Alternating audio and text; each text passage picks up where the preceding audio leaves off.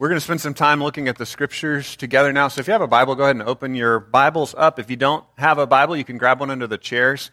We'll be on page 31 in the black Bibles today. And I'm a little red. My legs are a little shaky because I hiked 10 miles with my wife yesterday. Yes, that is crazy, 10 miles. But it was to celebrate our anniversary. We've been married 28 years now. Isn't that awesome? So, one of the things that's been really beautiful as we've been married for 28 years is kind of started off with this girl is hot and she loves Jesus, right? It was very simple. I'm attracted to her and she loves Jesus. Like, that's the, the basic qualifications for marriage. Then I went to my pastor and I was like, hey, I, you know, I'm, I'm interested in this girl. He, he kind of walked me through biblical character. Like, this is the kind of wife you want, a godly woman. I was like, all right, check, check, check. Okay, we got married. Um, after 28 years now, I can also say she's my best friend. And so just want to encourage you that that's a, a blessing of continuing to choose to love in the ups and downs of uh, romance going up and down and life being hard one month and being great the next. Continue to choose to love. I just want to encourage you to do that. Um, Jesus chose to love us. Jesus gave himself for us, and so that's the model for us in marriage. Uh, so I just want to give thanks for my wife for the way that she continues by grace to love me, despite how difficult I can be sometimes.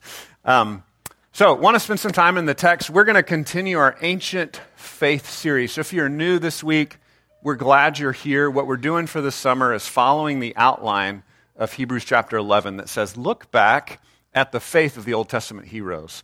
And more and more in our culture, I believe that we need to apprentice ourselves to heroes that have gone before, those that in the past have had faith, because our, our times that we live in are so crazy, so kind of nutso and out of control that we can feel like the world's falling apart, it's helpful to kind of have some perspective and look back and say, man, there's always been ups and downs in history, and people have always found refuge in the Lord. And so we see that with these Old Testament heroes specifically. This week we're going to be looking at the transition from Jacob to Joseph. And so the Hebrews 11 line is that they found faith as they were blessing and giving final instructions at their death. What I'm going to call the sermon today is that faith is a thriller. Faith is a thriller. Um, the, the basic definition of a thriller is a scary movie, okay? that's, the, that's the basic definition. It's, there's some suspense. And sometimes I think that we believe faith is the, only the good part of the fairy tale, right? Like everything's awesome when that's part of faith, right? We look forward to a future face to face with Jesus where everything is awesome. But there's ups and downs in our faith journey. And we see that really clearly in the life and the story of Joseph. And so this story goes from Genesis 37 through 50. So that's a lot of territory for us to cover in one day. I'm just going to kind of skip through some of the highlights. Um, but I want you to understand that faith is suspenseful. Faith uh, carries ups and downs. It's a, it's a tough story. It's a story sometimes where we're on the edge of our seat. In the past, I've used the term a, a cliffhanger. We're kind of hanging on. We, we don't know what's going to happen next. We're sure of God, but we're not sure of the next thing that's going to go on. When I think of the word thriller, I think of Michael Jackson's video from 1983. Anybody saw that? Um, I was 10 years old when that came out, so that was a big deal, right? Uh, music videos were a new thing, and this kind of took them to a whole new level because it was an actual, like, full blown kind of story feeling in this music video. It's fascinating, though, now looking back on it. You know, I thought of this word and I kind of Googled thriller, Michael Jackson. I looked up the lyrics. Of course, I never knew the lyrics. You know, you just kind of sing along. You know, you don't really know what they're saying. And as I saw the lyrics, here, here's where he was going with the story. He was like, Life is scary. And he was kind of mixing metaphors of watching a scary movie with a girlfriend, talking about the scariness of real life, blending that together and then saying, Hey, girlfriend, here's the answer it's snuggling with me and it's dancing and getting down. That's, that's the answer to the scariness of life. Now, I don't want to say that those things aren't helpful, right? Like snuggling and music and dancing are helpful elements that the Lord has given us, but they are tokens of something much greater. Just did a wedding last week. There was celebration, there was dancing, and I was remembering how Jesus repeatedly said, that heaven is like the ultimate wedding party. It's the ultimate celebration. And so, man, maybe, maybe snuggling helps you with the scariness of life. Maybe getting down and dancing helps you get by with the, the scariness of life, but I want you to know that those are just reminders of something much greater that we have in the Lord. We have an ultimate peace, an ultimate joy in Him. And that's what we see in these characters. We see a, a scary story, a crazy story, a hard to follow in some places stories. Um, so I want to start with chapter 37. I'm just going to read verses 29 through 36. So this kind of gives us the beginning of the scary Joseph story.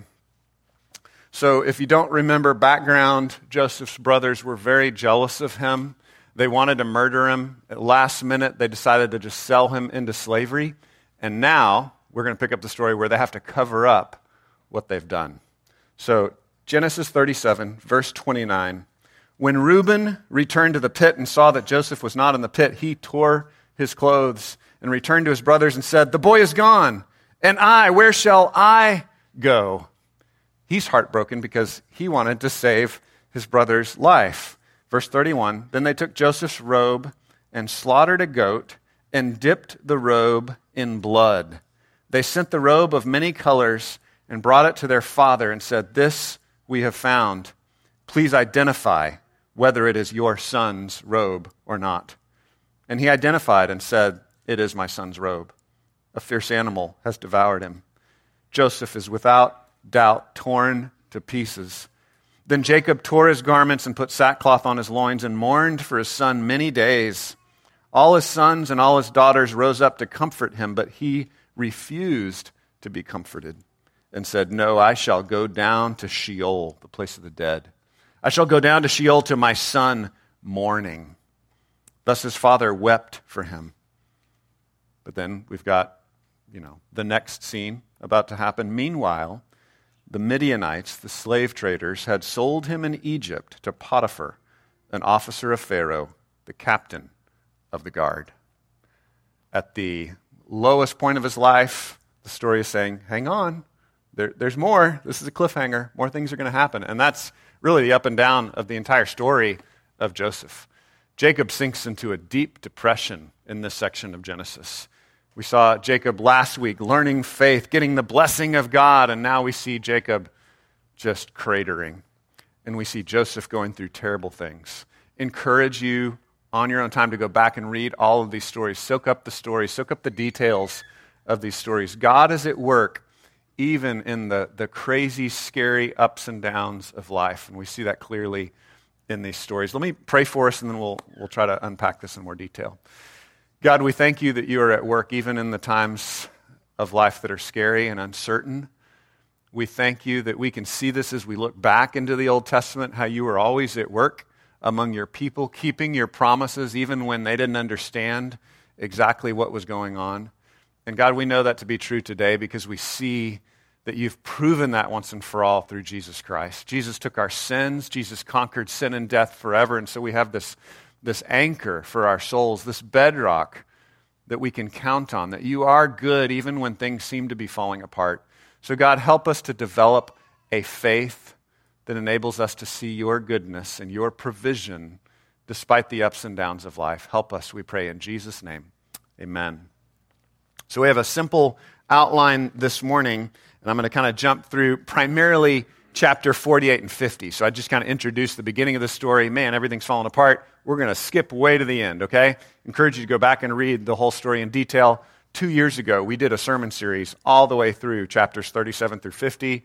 So I recommend that as well. If you just want to hear more of the details as we taught through that, you can find that on our podcast or on our website. Um, but here's the three parts for our outline faith matures in tragedy. Faith matures in tragedy we prefer the mountaintop experiences, right? That's what we prefer, but our faith matures in the valley of death and the tragedies and the difficulties of life. Faith matures in tragedy. The second point is this faith produces forgiveness. We see this lived out in Joseph's life. We see it lived out in many other lives as well, and obviously uh, explicitly stated in the New Testament. Faith produces forgiveness. The third point is this faith plans for God's future. Faith plans for God's future. Really great illustration of this are the burial plans of both Jacob and Joseph. This is a great case study because we see faith planning for God's future and we see them symbolizing their faith through their burial plans, and yet they had different burial plans. And this is a beautiful case study for us as Christians. As Christians, we often want to fall into methodolatry, and, and that is we want everybody to agree to the same method of proclaiming the message of Jesus. And so Jacob and Joseph is a great case study of like, hey, they, they had different burial plans, but both of them were saying God can be trusted. God can be trusted. That's their message. So we see that in the end. So, first point faith matures in, tra- uh, matures in tragedy. Faith matures in tragedy. We'll flip over and be primarily in chapter 48, towards the end of Genesis here. We'll see kind of the climax of the story, but just want to remind you that both Jacob and Joseph hit rock bottom repeatedly throughout this story. Here are some uh, kind of example texts on Jacob's side. Genesis 37 35, we just read this. All his daughters rose up to comfort him, all his sons rose up to comfort him, but he refused to be comforted. Have you ever been in that place where you're in a rock bottom, people are coming around you, your small group, your family, your friends, you're like, it's going to be okay, God can make a way, God is with you, count your blessings, and you're like, no, no, no. I'm going to go to death mourning. I'm going to go down grieving. That's what Jacob says. His father wept for Joseph. And then we jump down to Genesis 45, 26. This is another example. They told him, Joseph is still alive and he is ruler over all the land of Egypt. What happened when Jacob got the good news? I don't know if y'all remember this part of the story. It's good to read it uh, later on your own, but it says his heart became numb, for he did not believe them. So finally, all the bad things that he had been lied about, he'd been lied to about, all, all those bad things are now reversed, right? No, Joseph's actually alive. They're telling him his, it was just like he was numb. He, like he couldn't comprehend it. Now, eventually, God moved him to see what he was doing. God moved him through that tragedy to begin to understand that he was at work. And so, this is where we pick up the story. He's finally moved to Egypt. He sees all the blessings that God is accomplishing through Joseph. It's this incredible rags to riches story where Joseph is sold into slavery and then he rises through the ranks just through his godliness and responsibility in the jail. He eventually gets more and more responsibility. God gives him visions. God works through him. God speaks through him. And God makes him the ruler of all of Egypt. And so, in a time of great famine in the Middle East, Egypt, through the ministry of Joseph, is able to bless these other nations and is able specifically to save the people of God, to help make true the promises of God, to redeem these people, the 12 sons of Israel, so that their line can continue, so that the promises can be fulfilled. God is working through Joseph, starting out in the rock bottom, being betrayed, almost murdered by his brothers, now rising to the top. Jacob finally sees it, and now Jacob is about to die. That's where we're picking up the story. We're going to be in Genesis 48, verse 13 through 17. Genesis 48, starting in verse 13. Now, well, let's flip page here. Joseph took them both, Ephraim in his right hand toward Israel's left hand, and Manasseh in his left hand towards Israel's right hand, and brought them near to him. What is the setup here? This is a very uh, legal kind of like imagine going to see a lawyer so that the will will be read. That's what the final deathbed blessing was like in the ancient Middle East. So it's a very official kind of think judicial, think courtroom. And so here's the situation Joseph brings his two sons, Ephraim and Manasseh, to be blessed, to get the reading of the will, so to speak, from Jacob, his father. And so he puts the younger one on the left and the older one on the right, because the right hand of blessing is the primary, the law of the firstborn. We talked about the last couple of weeks there's this law of the firstborn. He's the one that's supposed to get the rights. And this was very practical because it was like a, a chief or a prince continuing on the family business, right? We live in a cash society where everything's always sold off and divided up, right? Uh, but in this society, you would basically be passing on the family business or a plot of land. And so it always had to go to one person who would then be in charge as the chief and ruler of the family business to take care of the other brothers and sisters. And so this is just how it worked. It made sense, it was reasonable. Joseph lines them up in the proper position. Look at verse 14. He says, um, it's like right on the edge of the page here. It's confusing me. Verse 14. And Israel stretched out, this is Jacob, Jacob Israel, stretched out his right hand and laid it on the head of Ephraim, who was the younger, and his left hand on the head of Manasseh, crossing his hands, for Manasseh was the firstborn. So you see this? Joseph lines up everything just right for this court proceeding to get the blessings. And what does Jacob, Israel, do? He crosses his hands. It's crazy. There's a, a famous painting from the 1500s, 1600s. Il, Il Guercino did this. And you see him crossing his hands. Uh, sorry, he's not wearing a shirt. You know, Jacob Israel's old at this point. I love how they're wearing like Renaissance style outfits. I don't think they really dress like that, but you know, that's when, the, that's when this painting was done. And so you see him crossing his hands, and you see Joseph like jumping to stop him, right? Why is it painted that way? Well, it's painted that way because that's what happens in the text, verse 15. And he blessed Joseph, and he said, The God before whom my fathers, Abraham and Isaac, walked, the God who has been my shepherd all my life to this day, the angel who's redeemed me from all evil, bless the boys. And in them let my name be carried on, in the name of my fathers, Abraham and Isaac, and let them grow into a multitude in the midst of the earth Verse 17 When Joseph saw that his father laid his right hand on the head of Ephraim, it displeased him. And he took his father's hand to move it from Ephraim's head to Manasseh's head. Uh, displeased is a very mild word in the English for a much stronger word in the Hebrew. He was freaked out because Jacob, Israel, was doing the wrong thing by the conventions of their day. Now remember, God is doing this kind of thing all the time, right? God's always switching these things around to show us that it's by God's power and God's power alone that people will be saved. So he's always upending our cultural expectations to show that it's not the strength of man, but it's the strength of God that saves us. And so Jacob gets it, right? This is, this is an example. The author of Hebrews tells us this is Jacob's faith. At the end of Jacob's life, Jacob gets it. He sees now what God is up to. And so the author to Hebrews says that this is an example of Jacob's faith. Through the ups and downs, through the high points of Jacob seeing the stairway to heaven and seeing that God is going to bridge the gap and getting the blessing as he wrestles with God in the middle of the night, all these high points. And then he sinks to these low points of utter depression and feeling like God has taken everything from him and his life is falling apart. His sons are all dysfunctional and tearing each other to pieces. He thinks his favorite son Joseph has been killed.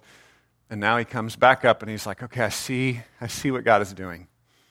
The author to Hebrews says, this is, this is faith at work when Jacob gives this blessing. But Joseph is confused by it. And this is a beautiful illustration, I think, for us because we're all on different faith journeys, right? Joseph has been pretty much a hero throughout these stories. Joseph has been like a rock star of faith. And Joseph will end basically as a rock star of faith. But, but here again, he's confused. He's like, wait, wait, wait, wait. This can't be right. This, this can't be how God is at work. And he says, no, no, this, this is how it's going to go down. So, verse 18 Joseph said to his father, Not this way, my father, since this one is the firstborn. Put your right hand on his head. But his father refused and said, I know, my son, I know he also shall become a people, and he also shall be great. Nevertheless, his younger brother shall be greater than he, and his offspring shall become a multitude of nations. So he blessed them that day, saying, By you Israel will pronounce blessing, saying, God make you as Ephraim and as Manasseh. So he gives these blessings as a sign of God's grace. God is always saying, You can't save yourself by the traditional way that businesses operate, by the traditional way that the firstborn should get the business. You can only be saved by God's hand of grace. That's the message that God is preaching as he continues to upend the law of the firstborn throughout Genesis.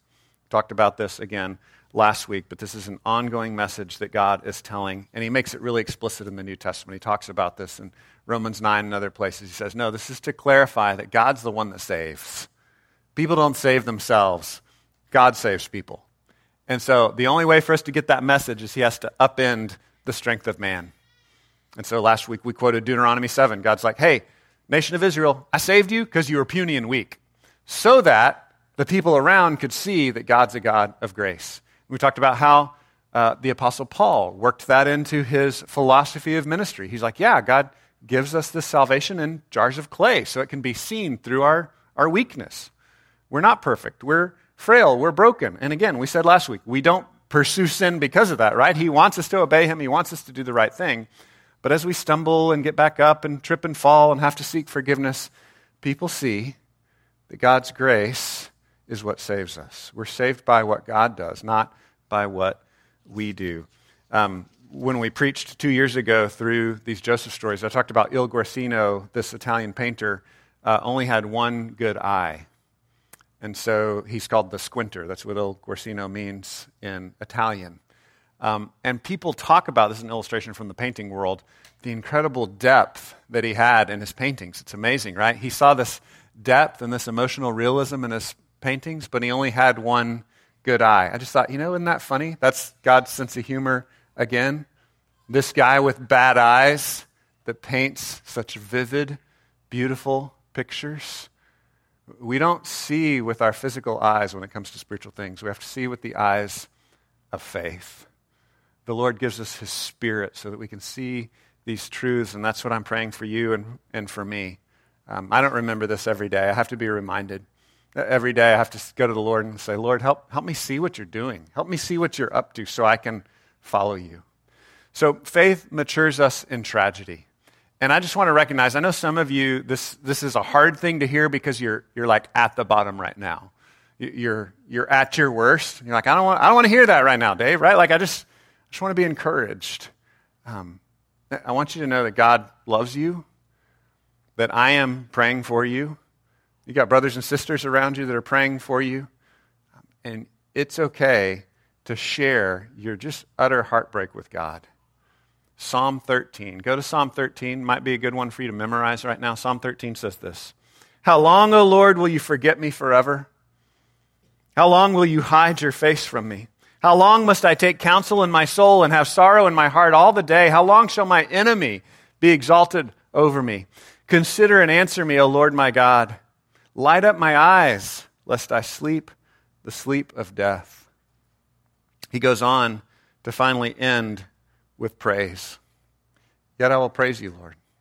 I've seen that I can trust you. The Psalms give us this pattern again and again. Psalm 13 is nice because it's compact, it's short, it's just a few verses.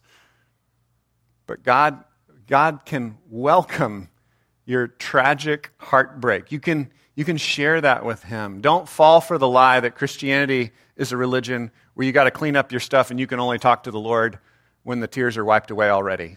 You can, you can bring your tears to Him. You can bring your anger to Him. You can bring your heartbreak to Him. My prayer is that we would be a praying people meaning we would not just ask God for the things we want in the future, but we would bring all of our pain and our heartache to Him. And we see that again and again in the Psalms. So, a couple of specific applications. Number one, pray those Psalms, share those things with the Lord in prayer. Uh, name the hard things you're going through, take those to the Lord. A second step would be to count your blessings, right? So we joke about the caricature of Christians jumping too quickly to counting your blessings before they've shared the tragedy and heartache with God. Start with the tragedy and heartache. But then after you've shared that with the Lord, count your blessings. Look at the good things. The hard things you've gone through, you can look back and say, man, there was, there was some, someone there who spoke grace and kindness and love, or there was something there where I saw a token of God's goodness. Count those blessings. Recount God's goodness even in the midst of the tragedy. Share those things with the Lord, but also share them with other people. It's really important to talk these things through with Christian friends as, as well. We talk about gather, serve, and join. Joining a group is an important part of growing as a Christian where you, you, you wrestle with the scriptures with other people, you pray together with other people, you, you share like how you're struggling in your real life with others. You can do that with just one friend. You can join one of our official groups, but begin to talk through this stuff in your group. Don't, don't settle for a Bible study where everybody just kind of holds the text at arm's length and talks about what it means. That's an important part of it, but then wrestle with what it means in your life, right? Wrestle with what it means like, I'm struggling to obey this, or I'm struggling to believe God in this area, or I'm just wrestling with this heartache, right?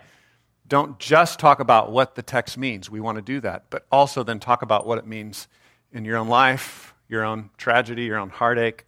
Uh, pray for one another. Join a group. We also talk about Celebrate Recovery. Celebrate Recovery is a Monday night group. Um, it's focused on recovery, it's focused on particular hurts, habits, and hangups that people have.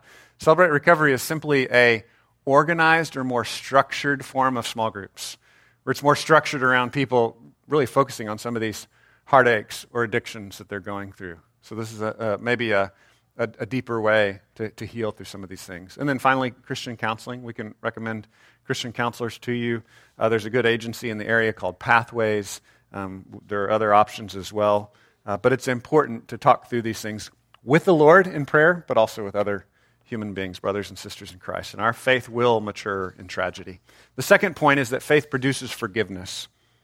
So faith produces forgiveness. We see this in chapter 50, verse 15 through 21. Faith produces forgiveness. So remember, Joseph's brothers had betrayed him. They, they wanted to murder him at the last minute. They just sold him into slavery. Uh, they had already been picking on him. It was already a dysfunctional family. It was already painful. So, chapter 50, verse 15 through 21, we're kind of picking up the end of their lives together. And Jacob has now died. Jacob, Israel, has passed on. And they say this When Joseph's brothers saw that their father was dead, they said, It may be that Joseph will hate us and pay us back for all the evil that we did to him. So they sent a message to Joseph saying, Your father gave this command before he died. Say to Joseph, Please forgive the transgression of your brothers and their sin because they did evil to you. Now, I'm just going to pause there for a second. Best we can tell, because of the way these guys have been operating, Jacob didn't actually say that. They're lying. They're just trying to cover their backsides, okay? Um, they're just trying to not get killed. And so they go on. And now, please forgive the transgression, transgression of the servants of the God of your father. Joseph wept when they spoke to him.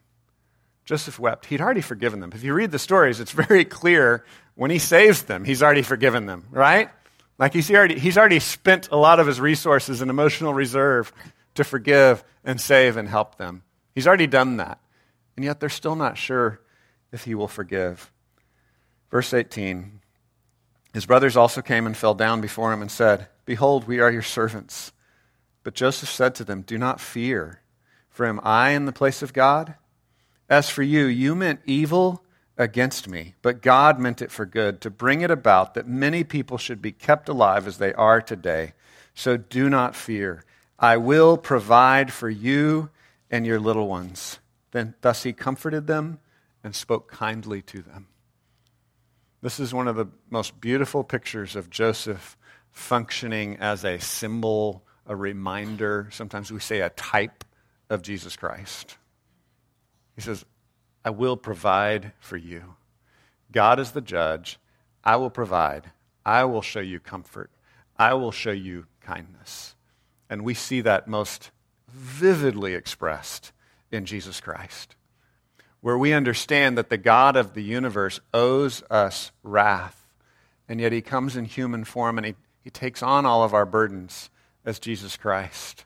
He lived the perfect life that we should have lived. He loved people perfectly. He spoke up perfectly. He did the right thing. He healed people. He helped people. And yet he died a sacrificial death on the cross.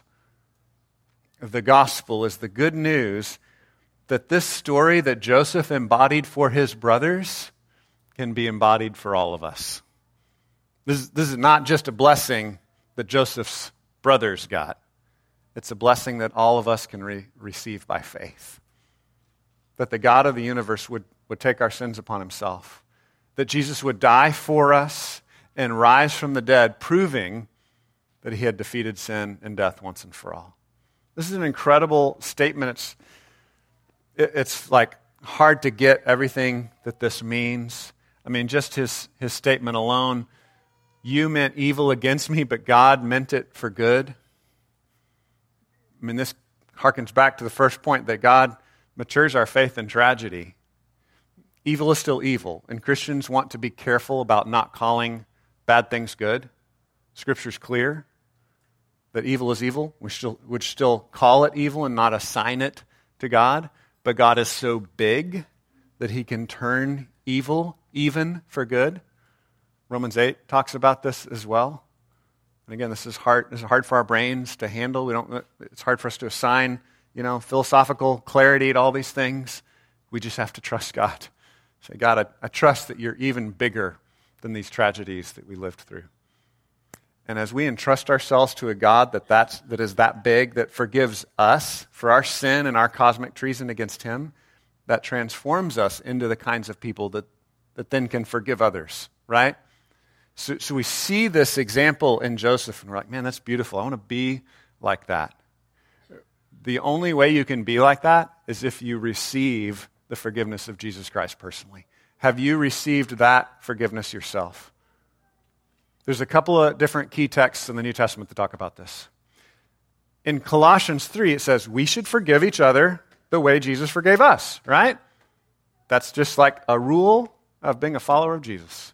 Jesus forgave us, we should forgive other people. Matthew 18 is a little more scary. In Matthew 18, it's called the parable of the unforgiving servant. There, Jesus says that there are this two different servants. The one servant is, is forgiven this incredible debt. He owes a lot of money. He's forgiven this incredible debt. It's forgiven. And then he goes and he tries to choke and kill this lesser servant who owes a lesser debt.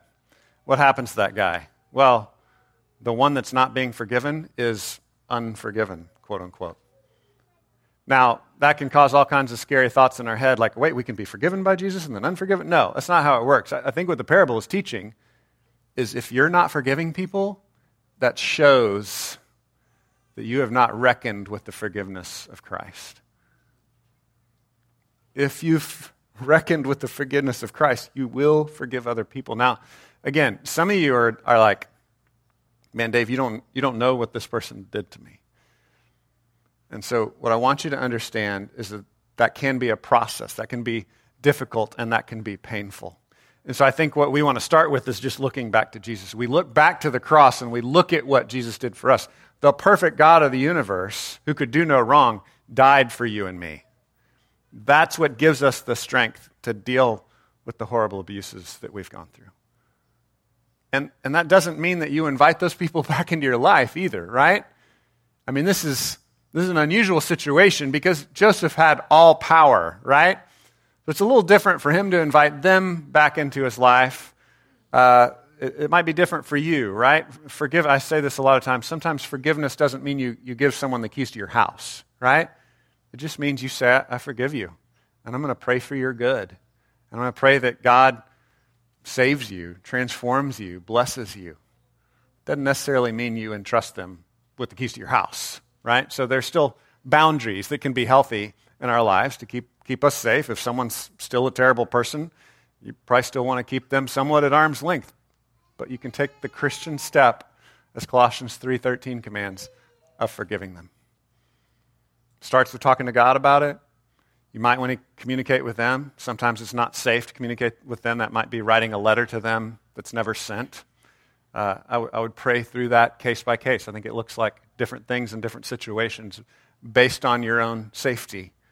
But we are to take the step of, of giving that back to God. And so we've got this payment analogy. Um, I grabbed a picture of someone paying money. Um, this is often used in the New Testament to, to be a symbol of forgiveness. It's not the only symbol of forgiveness, uh, I think it's one that Americans and British people like a lot because we're, we're very into money, right? We think about money a lot, but it is a biblical one. And so it's like we owe a debt, and God has paid our debt for us. So in return, then we pay the debts that other people owe as well. Now, the difference with biblical forgiveness and sometimes our, our kind of soft cultural idea of forgiveness is that God actually paid for it right? Jesus actually paid the price for our sins. And so, what that translates down to is he's ultimately the one that pays the price for everybody's sins. But the, I think what that means is it's going to cost us something, right? It's, it's not going to be easy to forgive people. It's to, we're going we're going to pay something. It doesn't mean, oh, I don't care. We sweep it under the rug. It doesn't matter. It costs us something. It's something we have to wrestle with. We are called to forgive others. Okay, we need to move on to the third point. Faith plans for God's future. Faith plans for God's future. We'll read verses 22 through 26, and we'll end here. So Joseph remained in Egypt, he and his father's house. Joseph lived 110 years. This was kind of the Egyptian symbol of the perfect life. Joseph had achieved that as a, as a symbol of God's grace in that culture.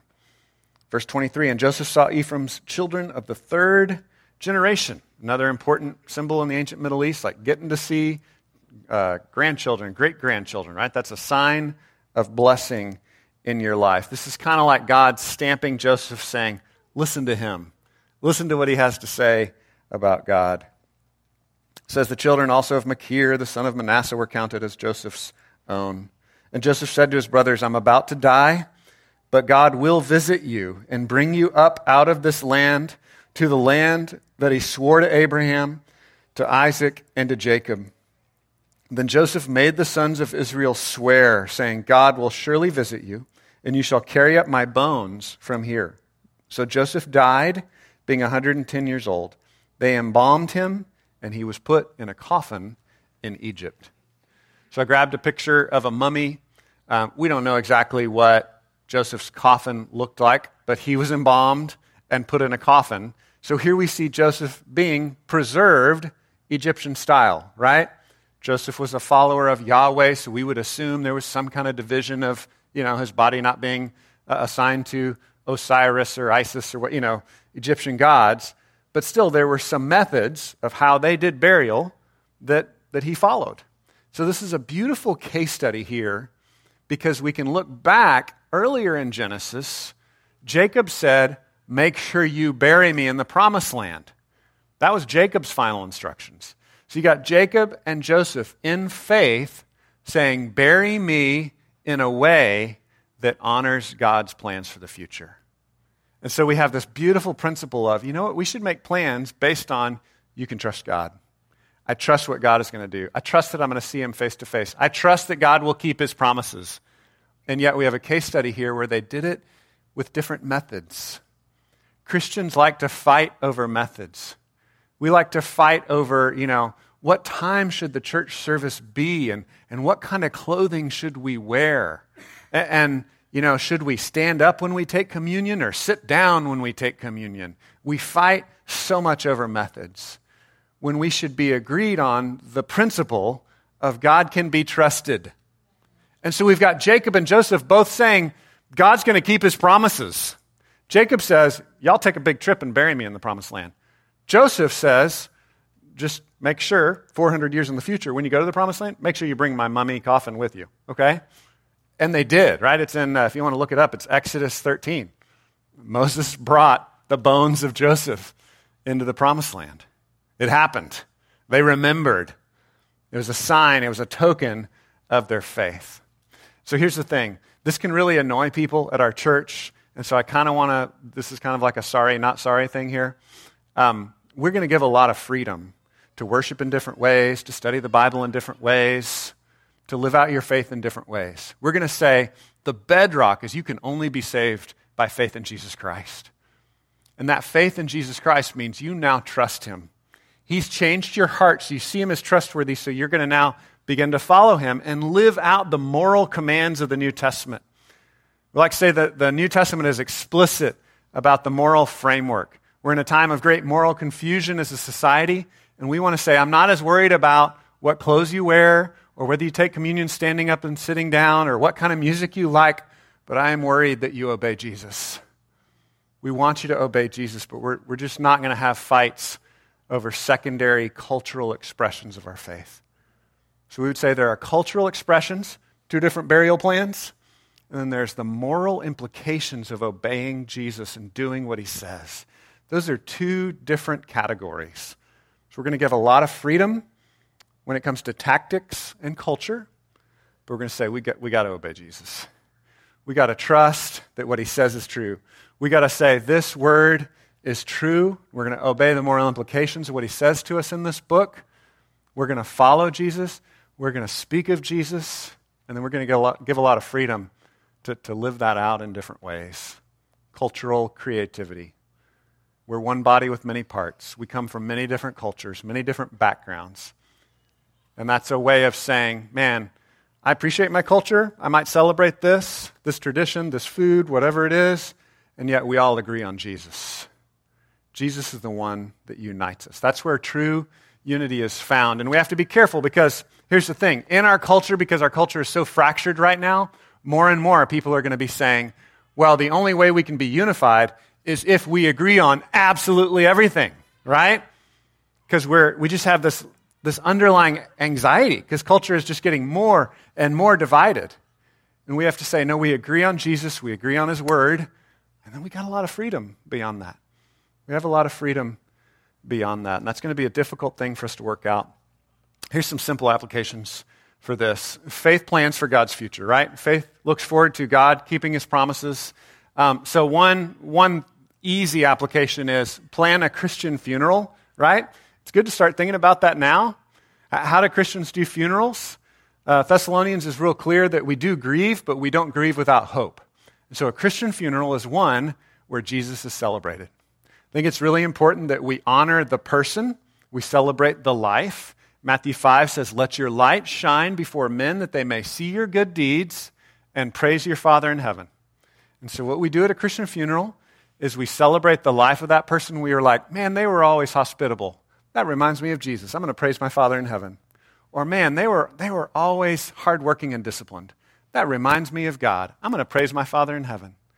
Or, they really loved people. They were really joyful. That reminds me of the Lord. I'm going to praise my Father in heaven. That's, that's the pattern for a Christian funeral.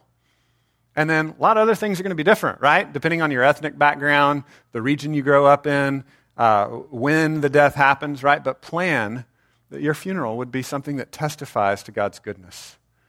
Talk to your family and friends and say, Yeah, I want, I want this song to be sung. I want this scripture to be read. I want Jesus to be celebrated at my funeral. That's, in essence, what they're doing. Jacob, Joseph, they're saying, Yeah, uh, bury me in a way that says God can be trusted and God will be honored. Another thing that we can do to, to plan on God fulfilling his plan for the future is to spend our resources on the spread of the gospel, right?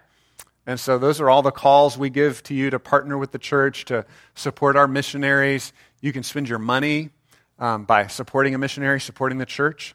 You can spend your time going to visit one of our missionaries or serving on one of our ministry teams. Uh, you can just spend your own gifts. You have unique gifts, and you can use them to encourage others in the faith. We spend our resources, right? We, we make plans to plan to see that God will continue and fulfill the promises that He's made. And so, even in these burial plans of Jacob and Joseph, we see this pattern of Christians make plans with their stuff to say, look at God. Look at what God has done. God can be trusted. So, what are ways that you can use your stuff to point people to Jesus? Um, finally, I would say we want to give our time to the people that God has put around us, right? We see these very formal things, these final blessings, deathbed conversations. Don't wait until you're on your deathbed. Start having those conversations now with the people you love. Have you shared your story of walking with Jesus? of learning faith through the ups and downs of life, have you shared that story with your family? Have you shared that story uh, with your friends, with the people you work with? Begin to share those stories. We see that when Jacob's on his deathbed, he starts talking about, yeah, I saw God here and there. And you're like, yeah, Dave, but I didn't get a magical vision of God. But here's the thing you have. If you've heard the gospel proclaimed, you've seen God. Jesus says, If you've seen me, you've seen the Father. Galatians says that if you've heard the preaching of the gospel, you've vividly seen Christ crucified. You've got a vision of God. God has appeared to you. It's called the gospel. It's the good news of a God who would give his life for you. Share that vision that you've had with other people. Don't wait until your deathbed to share these things. Well, we'll wrap up here. Um, the big idea is that faith is a thriller, meaning it's a scary story. It's an up and down story. There's, it's a story of suspense. And I joked that in Jackson's song, you know, his solution was snuggle up with me tight, right? We'll get down and enjoy some music and some dancing, and we'll snuggle and, you know, maybe other things. And he was promising that romance and music was the solution to the scariness of life. And like I said, those, those things can help, right? You know, ice cream can go a long way when you're having a hard day, There are blessings that God gives you that can encourage you. Ecclesiastes is clear about that, right? If we studied Ecclesiastes a few years ago, it's like, man, just enjoy the good things in life, right? But ultimately, ultimately, those things point to God. He's our true comfort. He is the one who snuggles us up tight in the gospel. He's the one who draws us into his family, who, who saves us, who rejoices over us with the singing. Zephaniah 3:17 The Lord your God is with you. He is mighty to save you from any tragedy, from any terror. It says he will take great delight in you. He will quiet you with his love and he will rejoice over you with singing. The God of the universe is here to comfort you in Jesus. Let me pray for us. God, thank you that you love us and you've clarified that for us in the gospel. Help us to see this great hope that we have. Help us to see you as the God who is near to us. As you promise repeatedly throughout the Old Testament, you will be among us. You will be our God. We will be your people. As you show us even more deeply in the New Testament, you are our Father who delights in us. You love us. Help us to be quieted by your love, encouraged by your provision. We pray in Jesus' name. Amen.